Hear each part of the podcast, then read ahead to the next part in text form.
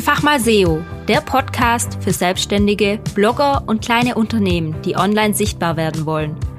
Mein Name ist Lisa und ich zeige dir, dass Suchmaschinenoptimierung keine Magie, sondern eine logische Konsequenz ist.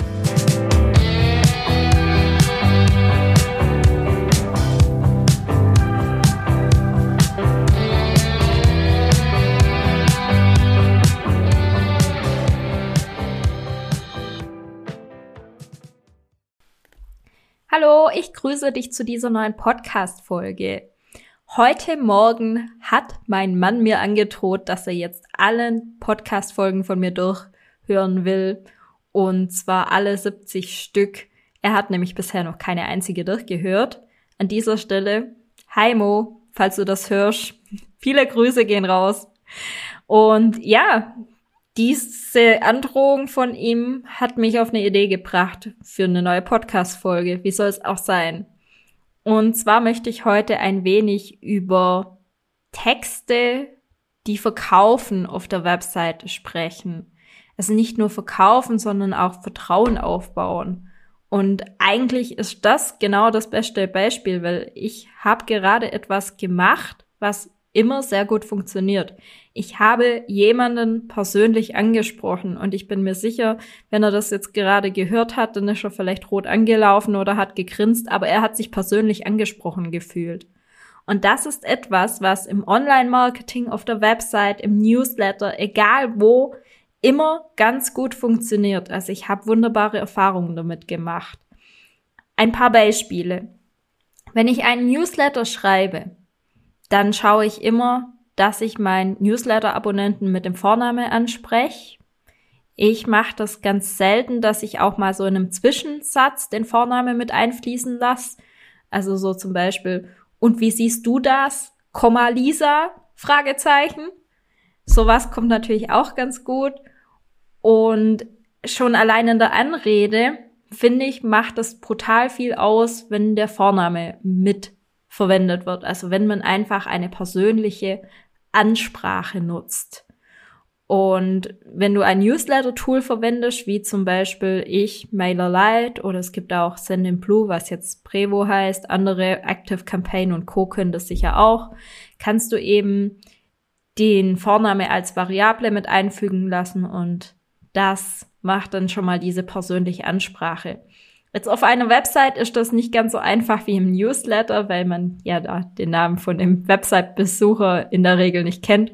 Und wenn du ihn kennst, dann hast du ein Datenschutzproblem. genau. Ähm, nein, da geht das natürlich nicht, aber es gibt auch Techniken, wie du da etwas persönlicher werden kannst. Und zwar, indem du dich mit der Zielgruppe beschäftigst. Ganz einfach. Überleg dir, wer ist deine Zielgruppe, welche Probleme haben deine Zielgruppe.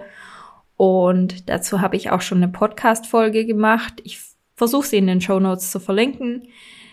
Geh am besten in deine E-Mails, in deine Chats, vielleicht auch Social Media Chats. Geh in Foren, die dein Thema betreffen und lies dir mal genau durch, wonach die Zielgruppe eigentlich sucht. Was möchte Zielgruppe haben? Welche Painpoints hat die Zielgruppe? Und wenn du dir das ganz genau durchliest, dann verstehst du auch, wie die Zielgruppe spricht und wie du sie persönlich ansprechen kannst. Mm, nehmen wir mal als Beispiel mich. Ich fahre gerne Fahrrad. Und als ich angefangen habe, Fahrrad zu fahren, hatte ich ein Problem, das fast jeder Radfahrer hat.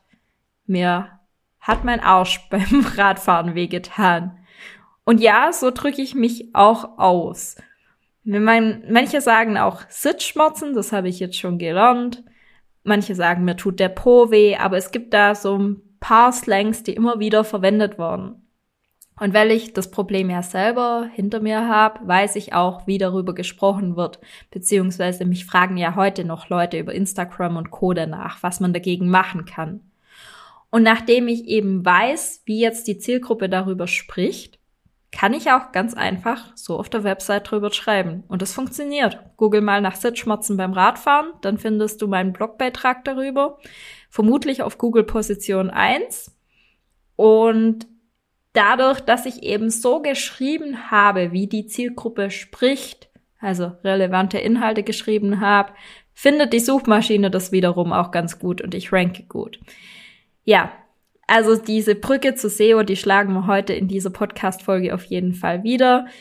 Das heißt, wenn du gute Texte schreibst, die die Zielgruppe ansprechen, dann hast du nicht nur eine glückliche Zielgruppe, sondern auch bessere Chancen bei deinem Ranking bei der Suchmaschine. Ein weiterer Tipp ist, geh mal in deine Konkurrenzprodukte rein. Schau sie dir mal an. Gibt's Online-Kurse? Gibt's Bücher? Welche Versprechungen machen deine Konkurrenten? Schreib dir das mal alles auf. Und jetzt kommt's. Schau dir nicht nur die Versprechungen deiner Konkurrenten an, sondern lies auch die Bewertungen durch. Also wenn du, mh, hm, gehen wir gerade noch mal zu dem Sitzschmerzen-Thema beim Radfahren. Wenn ich jetzt nach irgendwelchen Radhosen google und Leute schreiben dann drunter, damit kann ich 150 Kilometer am Stück fahren ohne Schmerzen. Dann schreibe ich mir das auf. Weil das ist ja wohl ein Ziel, das die Menschen erreichen wollen. Und genau so kannst du eben auch noch recherchieren, ohne dass du direkt jetzt von deiner Zielgruppe Input bekommst, also zum Beispiel in deinen DMs oder in deinen Mails, sondern du kannst nach ähnlichen Produkten oder nach einer Produktgruppe oder nach Angeboten in dieser Nische schauen und dann mal schauen, was Menschen drüber schreiben. Natürlich kannst du auch Blogbeiträge, Magazine, Zeitschriften anschauen, aber meiner Erfahrung nach bekommst du die besten Infos in Bewertungen und in Foreneinträge. Und jetzt noch ein ganz aktueller Quick-Tipp von mir. Ich habe ja noch nie großartig drüber gesprochen, wie ich die KI anwende, aber das ist für mich tatsächlich so ein Fall, wo ich ChatGPT dann auch mal um Rat frage. Wenn ich Themen recherchiere, dann gehe ich einfach hin und kopiere mir so einen kompletten Foreninhalt raus. Also bis vor ein paar Wochen konnte man noch den Link eingeben bei ChatGPT. Geht inzwischen nicht mehr. Diese Funktion haben sie gerade leider deaktiviert. Aber ich kopiere dann einfach den kompletten Text aus so einem Forum raus und sag, fasse mir das zusammen oder nenn mir die drei größten Schmerzpunkte der Zielgruppe und bam, bam, bam, schon habe ich die drei größten Schmerzpunkte der Zielgruppe. Das gleiche geht natürlich auch mit Angebotsseiten oder anderem. Da kopiere ich mir immer den Text raus, gebe das Chat-GPT und sag, hey, hier, fass mir das mal zusammen kurz und knackig. Und dann muss ich es nicht durchlesen und hab's auf den Punkt gebracht. Klar, ich könnte es mir auch durchlesen, aber ja. Ich mache das auf die faule Art und Weise mittlerweile, weil es mir einfach Zeit spart und Zeit ist Geld. Ja, das war's eigentlich schon mit dieser kurzen Podcast-Folge. Ich wollte einfach nochmal sagen, nutz eine direkte Ansprache, egal was du machst, egal auf LinkedIn, egal ob auf deiner Website, in deinem Newsletter. Auch wenn du eine Karriereseite hast, dann ist es hilfreich, die Bewerber nett und freundlich direkt anzusprechen und nicht nur einen Monolog über die eigene Firma zu halten. Also egal was du machst, beschäftige dich mit der Zielgruppe und schreib so, dass du die Zielgruppe ansprichst. Weil dann freut sich die Zielgruppe, dann interagiert die Zielgruppe mit dir und wenn sich die Zielgruppe freut, freut sich auch Google und Co. Ich wünsche dir was und bis zum nächsten Mal. Deine Lisa.